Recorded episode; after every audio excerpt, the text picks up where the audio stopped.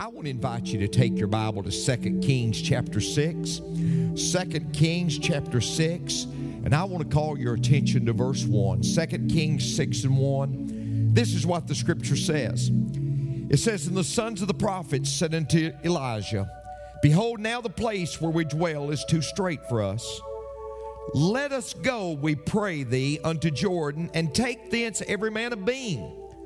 And let us make us a place there, where we may dwell. And he answered, Go ye. And one said, Be content, I pray thee, and go with thy servants. And he answered, I will go. So they went with them. And when they came to Jordan, they cut down the wood. But as one was felling a beam or cutting a tree, the axe head fell into the water. And he cried and said, Alas, master, for it was borrowed. And the man of God said, Where fell it? And he showed him the place, and he cut down a stick and cast it in thither. And the iron did swim. She said, Wait, Pastor Benny. You believe this axe head swam? Uh-huh. I do. See, folks, I just believe the Bible. I just believe the Bible. I believe that Noah survived the water. I believe Moses parted the water. I believe the axe head swam on the water. And I believe Jesus walked on the water. Amen? Amen. I just believe the Bible. And verse 7 said... Somebody said, well, I have a problem with this. Folks, if you can get past Genesis 1 and 1, you can handle it all. Amen? In the beginning, God created the heavens and the earth. Look what verse 7 says. Therefore he said, Take it up to thee. And he put out his hand, and he took it. There's a verse that years ago I was reading, and this verse jumped out at me out of this text. This is one of my favorite stories. Verse 5 says, And as one was cutting down a tree or felling a beam, the axe head fell into the water, and he cried and said, Alas, master, for it was borrowed. It was borrowed. And what I want to do, I want to talk to you about I'm grateful we can borrow some things. I am grateful we can borrow some things. I ran across some quotes this week on borrowing. Somebody said, Don't marry for money. You can borrow it cheaper. Amen? Somebody said, If you want someone to remember you, just borrow money from them. Amen? Before borrowing money from a friend, decide which you need the most. The only man who sticks closer to you in adversity than a friend is a creditor, amen? Well, I want to give you this story. It's the story about Elijah. Elijah was mentoring some young preachers, paraphrasing a little bit. He was working with them. He was working with young preachers. And to be honest with you, the class started growing. And they decided they needed to build a bigger place. You know what I truly believe, folks? I believe if a church is really doing what it ought to be doing, it will constantly be in a building program. I believe if a church is really doing what it ought to be doing, it will constantly be in a building program. Because you'll need the buildings, not as trophies, but as tools to reach people. And they said, we need a bigger place. So literally, they go down by the Jordan River. And I'd never put it together till this week. I spent a lot of time at the Jordan River. Many of you can say, Pastor Benny baptized me in the Jordan River. I've had a lot of memories around the Jordan River. It was right here in the Jordan River where this young preacher was cutting down a tree to build a bigger place, and the axe head came off the axe, and it went into that river, folks. That river where I baptized Barbara. It went into that river. And he said, oh, my goodness. Now, you got to understand something, folks. You say, well, Pastor Benny, it was an axe head. It wasn't that important. No. It was very important, because you've got to understand, at this time, there was no blacksmiths in Israel. And according to 1 Samuel 13 and 22, only two men in the entire nation had a sword. That was Jonathan and Saul. So you've got to understand, to have a piece of metal and to lose it, it was so rare, because you got to understand, it was so precious. He said, see, I've borrowed it. I've lost it. And it's so precious. And here's what you've got to understand. Everything that we have, ladies and gentlemen, everything that you have that is precious or valuable is borrowed. Everything that you have that is precious or valuable, it's borrowed. You say, Pastor, what are you talking about? Well, I wish our world could realize this. First of all, do you realize that your talent is borrowed from God? You know, I never have understood audaciousness. I've never understood. I know people literally that can strut sitting down. My poor mother would say of them, I'd like to buy that guy for what he's worth and sell him for what he thinks he's worth. But I've never understood any audaciousness in any of us. I really don't. Whatever you do extremely well. You said, Pastor Benny, are you intimidated by people that are extremely good at things? No. I'm in no way intimidated by any of them. Because here's what I know. God created us all equal. God created us all equal. Will Rogers said, we're dumb, all in different areas. But I changed his statement. I said, we're smart, all in different areas. See, the Bible says in Matthew chapter 25 that a man went into a far country and he was giving away talents. And he gave one man 5 talents. And he gave another man 2 talents. And he gave another man 1 talent. See, what we've got to understand, folks, whatever your talent is, it's just borrowed from God. It's just borrowed from God. There's no reason for us to be audacious. There's no reason for us to be proud. Because, see, whatever you can do, God is the one that bestowed that upon you. Whatever you can do, it was God that bestowed that upon you. I remember a night here at Rock Springs Church. I stood right here in this pulpit, and I introduced Ben Carson. I remember introducing Ben Carson, and Ben Carson's the guy that conjoined Siamese twins in 1987. They was connected at the head. And he was the first man ever to separate conjoined Siamese twins. Literally, the doctors before had told that mother. She gave the testimony. They had told that mother, you decide which one you want to live. You decide which one you want to live, and you decide which one you want to die.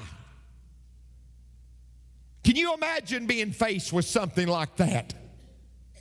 And Ben Carson in 1987, he operated and separated those Siamese twins. Now, here's what's amazing.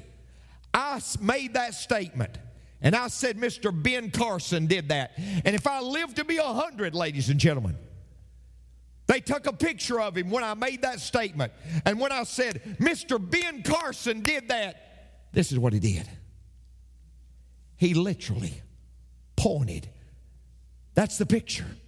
He literally pointed. Said, no, not me, but God. Not me, but Christ. Ladies and gentlemen, it'd be a great day when we realize if it's singing, it's from the Lord. If it's sewing, it's from the Lord. If it's music, it's from the Lord. If it's mechanics, it's from the Lord. If it's medicine, it's from the Lord. If it's masonry, it's from the Lord. If it's plumbing, it's from the Lord. If it's preaching, it's from the Lord. Because it's God. It's God who gives us those talents. It's just borrowed. And let me tell you something. God can choose to take his hand off you. God can choose to take away your talent. Whatever talent God's given you, you ought to be using for the honor and the glory of God. Nobody's saved to see it.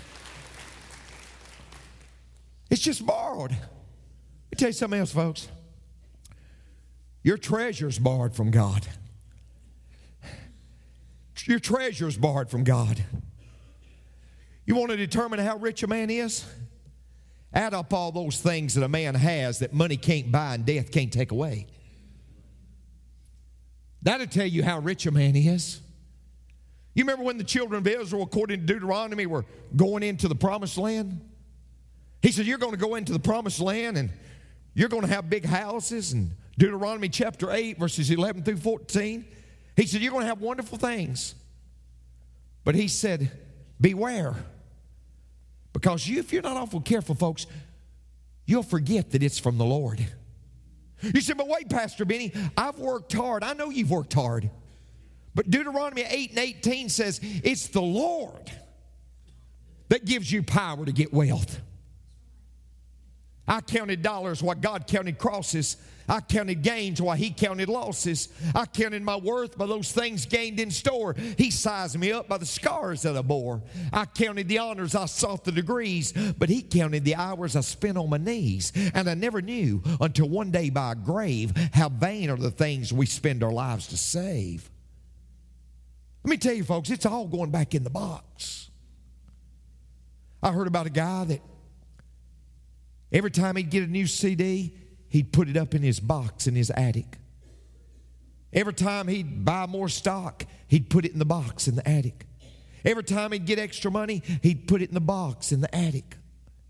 He said, when I go to heaven, on my way up, I'm going to grab the box. He died. His wife said, I wonder about the box. She went up in the attic. The box was still there. She said, I knew he should have put it in the basement.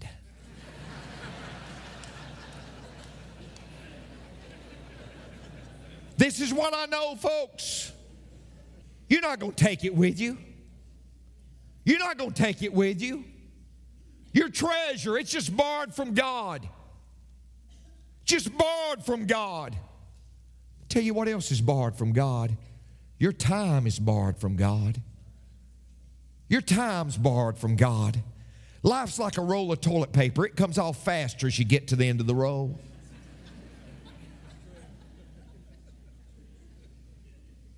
I remember as a boy, I used to get that stuff. You would blow it and whew, make a vapor. In a few minutes, it'd be pop. It'd pop. You know what I'm talking about. James 4 and 14, what is your life? It is even a vapor that appeared for a little time and then vanished away. Ben Franklin said, does thou love life? Then don't squander time, because that's the stuff that life is made of. God's got a purpose for you. God's got a purpose for me. And he's given us so much time to accomplish it. Your talents, it's just borrowed. It's just borrowed. Your treasure, it's just borrowed. Your time, it's just borrowed. Your health, it's just borrowed from God. It's just borrowed from God. Acts 17 and 28 says, for in him we live and move and have our being. Jennifer Worth said, health is the greatest of God's gifts, but we take it for granted. Yet it hangs on a thread as fine as a spider's web, and the tiniest things can make it snap, leaving the strongest of us helpless in an instant. See, Brother Benny, I've got great health. It's just borrowed from God. It's just borrowed. We ought to thank him every day for the health we have. What a thanking, folks. Oh, I have to go to church. Have to go to church. Have to go to church. We ought to thank God that we get to go to church. We ought to thank God that we got the ability. I had to park a long way away. Well, thank God you can walk. Thank God you can breathe. The world is mine. Today up on a bus, I saw a very lovely girl with golden hair. I envied her. She seemed so happy, and I wished that I was that fair. When suddenly she rose to leave, I saw her hobble down the aisle. She had only one leg. As she passed with a smile, "Dear God, forgive me when I whine. I've got two legs, the world is mine." Then I stopped to buy some sweets. The lad who sold them had so much charm that I talked to him a while. It would do no harm. As I left, he said to me, "I thank you, you've been so kind. It's nice to talk with folks like you." See, he said, "I'm blind. Oh, God, forgive me when I whine. I have two eyes. The world is mine." Later, walking down the street, I saw a child with eyes of blue. He stood and watched the others play. It seemed he didn't know what to do. I stopped a moment, and then I said, "Why don't you join the others, dear?" He looked ahead without a word, and then I knew he could not hear. "Dear God, forgive me when I whine. I have two ears, the world is mine. With legs to take me where to go, and with eyes to see the sunset glow, and ears to hear what I should know. God, forgive me when I whine. I'm blessed indeed, the world is mine." See, our talents are from God. Our treasure, our time, our health. I won't camp here long, but your opportunities are barred from God. Your opportunities are barred from God. All the things that the Lord allowed us to do, it's just borrowed. It's just borrowed. I got to thinking about myself. Not this week, but next week. If you've ever met a man with south in the mouth, it's Benny Tate. But next week, go to New York to preach to New Yorkers. Why would a man like me, why would I be allowed to do that? It's just an opportunity that's barred from God. And you have opportunities that are just barred from God. Let me tell you the sixth thing that's barred from God. Relationships are barred from God. Relationships. The people that God's brought into your life. I heard about a man that lost his wife. They were going to bury her down by the creek. And the pallbearers were carrying her down through there. And right there by the creek, there was a big rock. And one of them stumbled and jarred the casket. And that woman resurrected. By the way, this is a true story. And she lived 10 more years. But she eventually died 10 years later. The pallbearers were carrying her right down by the same creek. And before they got to that stone, the husband said, "Careful, boys."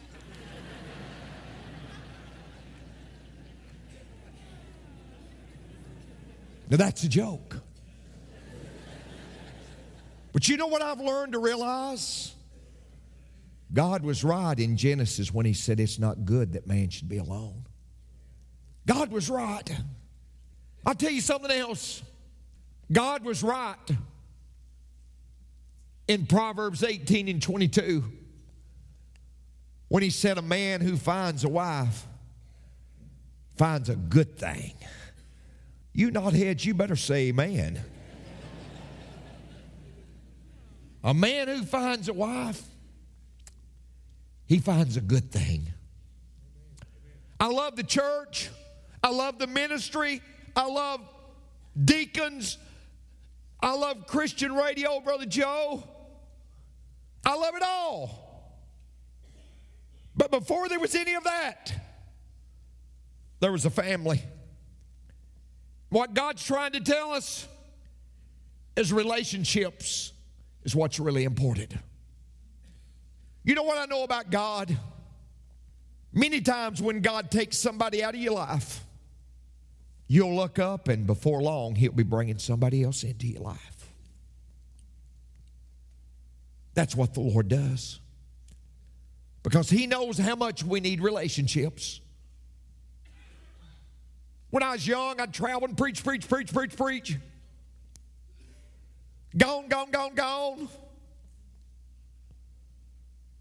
And now I have a wonderful man, Brother Matt Aikens, who travels with me. But he don't go all the time. Because if it's possible, I like to take Barbara. Yeah, I'd rather be in a bedroom with her as him. Because as I've got older, I understand the importance of relationships. I understand the importance of time. I grew up in a culture, and I'm almost done. If you get finished before I do, just leave. I grew up in a culture where there wasn't a lot of expression. I grew up in a time where, as growing up, I never remember my mother saying, I love you. I never remember my mother hugging me. I never remember my mother embracing me. I never remember my mother showing any kind of affection. I never remember mom saying, I'm proud of you.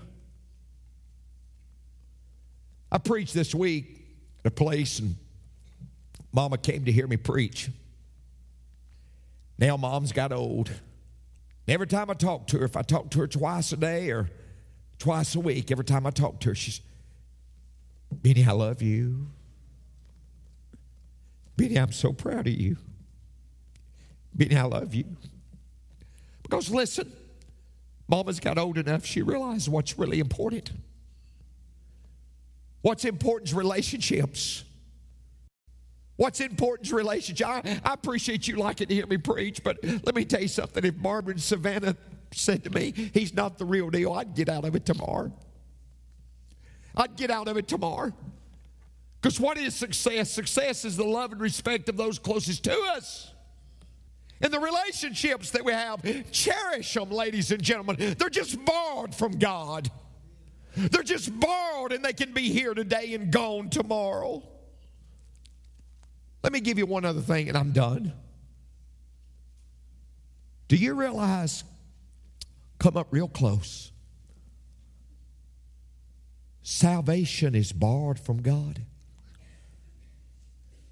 Let me explain. That axe head that fell in that Jordan River, that's a picture known. We're not going yet. That's a picture of you and me. You said, Brother Benny, how could that axe head be me? I'll tell you how that axe head's you. That axe head was lost. And ladies and gentlemen, we were lost. You said, well, the axe head was lost in the water. What did they do, Pastor? Well, read the text. They put a piece of wood in the water. The piece of wood represents the cross. The axe head was lost. They put a piece of wood in the water. The piece of wood represents the cross. After the piece of wood was placed in the water, the axe head began to swim, so a miracle took place.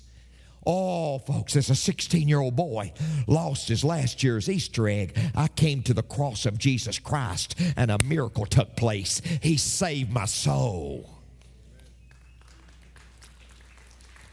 Now, here's what I want you to understand. Our salvation is borrowed. You said, Pastor Benny, how can you prove that? Look at Psalms 51, verse 12. Restore unto me the joy of my salvation. Oh, no. Not restore unto me the joy of my, but restore unto me the joy of thy salvation. It's borrowed from him. It's just borrowed, folks. See, 82% of Americans believe, as our musicians are coming, 82% of Americans believe if you'll just be good enough, you can go to heaven. See, they're depending on my salvation instead of thy salvation. This is all I'm going to say.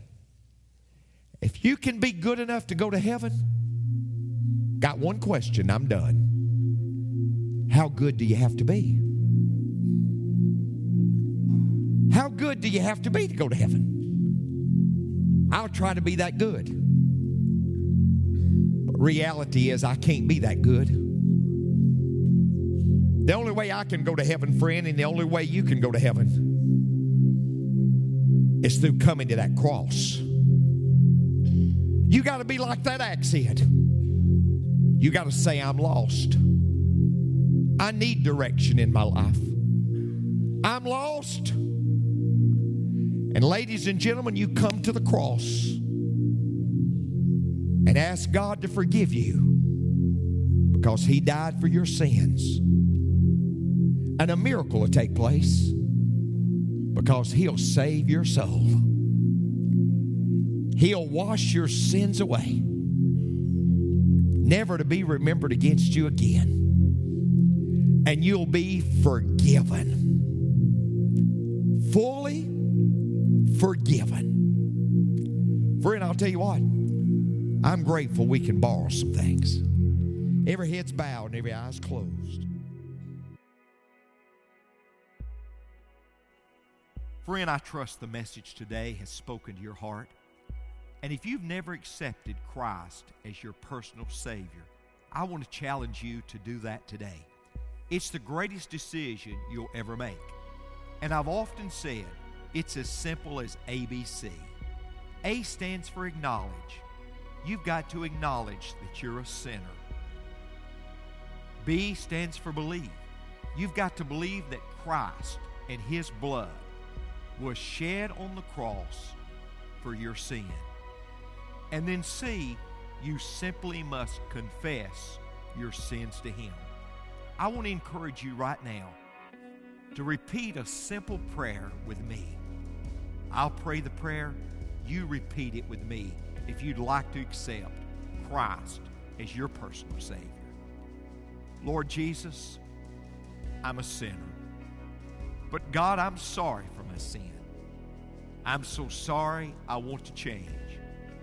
I believe that you died for my sin, and I confess my sin to you right now. Come into my heart, Lord, and forgive me of all my sin. Now thank you, Lord, for forgiving me. Thank you for coming in to my life. Amen. Friend, congratulations on the greatest decision that you'll ever make. And I want you to know, this decision is not based on how you feel right now, because God's not a feeling. He's a fact. This decision is based on the fact that you have done what God's Word says you must do to have eternal life. So congratulations on the greatest decision you'll ever make, and thank you for being with us today. God bless you, and we'll see you soon.